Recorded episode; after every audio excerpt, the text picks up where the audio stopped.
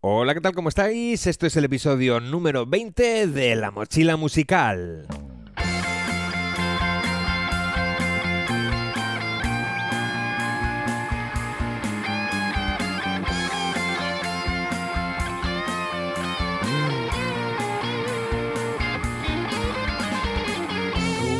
Conozco más de dos personas que trabajan como músicos freelance y se dedican a componer canciones para otras personas, bandas o proyectos. No tienen grupo, no cantan por su cuenta, nada de nada. Solo componen y listo. Hoy os voy a contar una forma más de dedicarse al mundo de la música. Hoy, en la mochila musical, hablamos de componer tu música para otras personas.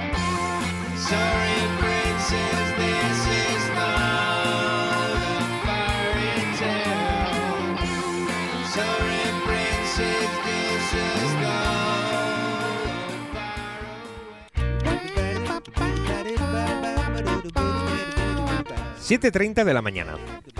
Ayala se despierta con el trinar de los pajarillos en el bosque que tiene como sintonía de alarma despertador.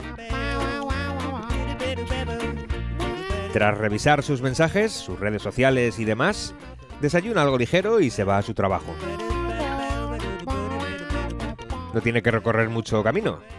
Su trabajo está en el sótano de su casa, donde tiene un modesto estudio que ha acondicionado ella misma con la ayuda de dos compañeras de profesión. Por cierto, como imaginarás, se dedica a la música. Su trabajo consiste en componer música para proyectos de terceros.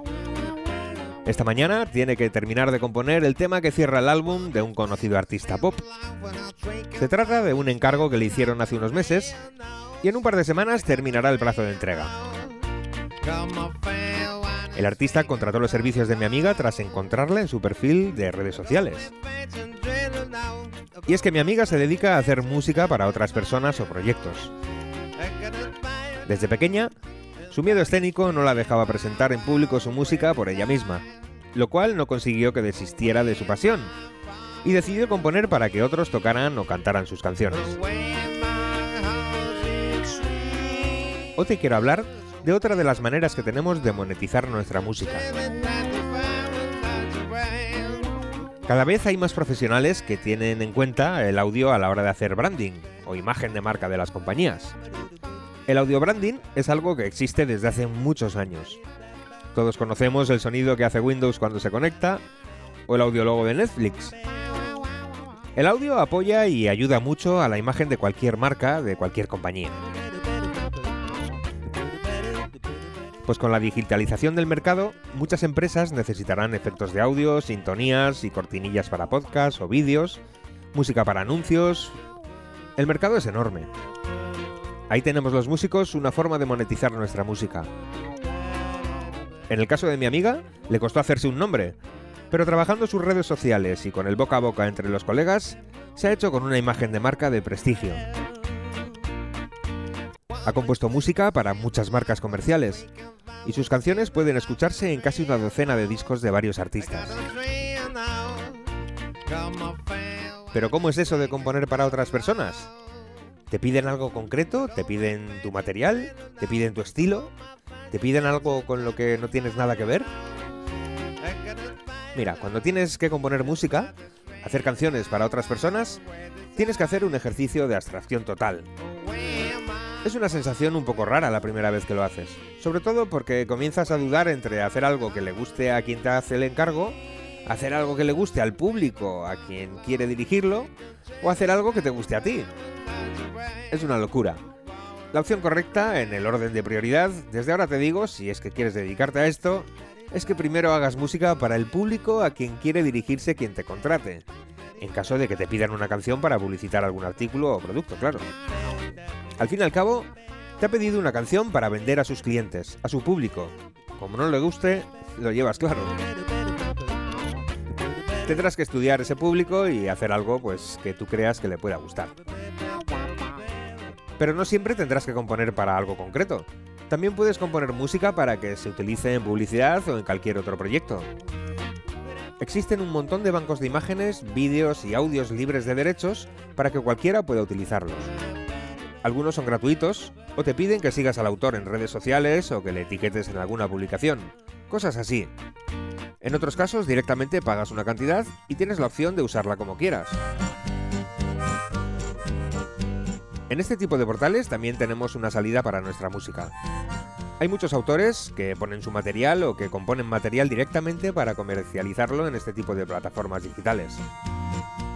Hay mucha salida, mucho mercado. Tened en cuenta que con la digitalización de todo el comercio, pues eso, muchas empresas van a necesitar mucha música para sus compañías. Esta opción es muy interesante, puesto que al final haces la música según tu criterio y las pones para quien le interese. No estás atado a nada. Haz lo que creas conveniente si quieres componer para empresas que se dediquen a eventos, o al comercio minorista o a vender chuches. Echad un vistazo a este tipo de webs, son muy interesantes y encuentras cosas realmente buenas y útiles para cualquier proyecto. Te evitas problemas de monetización con YouTube, por ejemplo, si usas una canción de los Stones para sonorizar un vídeo promo de tu merchan o lo que sea. En fin, que las opciones para conseguir ingresos de tu música, en este caso de los bancos de archivos libres de derechos, pues son muchas. Piensa que si pones tu música de manera gratuita para el que la descargue y a cambio solo le pides que te mencione en sus redes, por ejemplo, o que te nombre como autor, el beneficio para ti va a seguir siendo alto, puesto que consigues más contactos y amplías tu base social. En fin, que voy terminando con este episodio. Ya sabes que las maneras de ganarse la vida como músico son muchas y muy variadas. Quizás sea el momento más óptimo para intentar ganarse la vida con la música. Las barreras que nos ha derribado la llegada de Internet nos tienen que servir para transitar a la era digital y aprovecharnos de todas esas oportunidades. Adapta tu carrera musical a la era digital y se te abrirá un mundo muy grande de oportunidades para poder monetizar tus proyectos, cosa que hace una década era impensable para un músico independiente.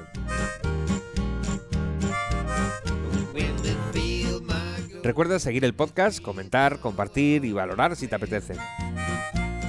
Además, como siempre, te recomiendo pasarte por canonjackers.com, donde tengo un blog en el que encontrarás un montón de contenido que te ayudará a adaptarte a la nueva situación.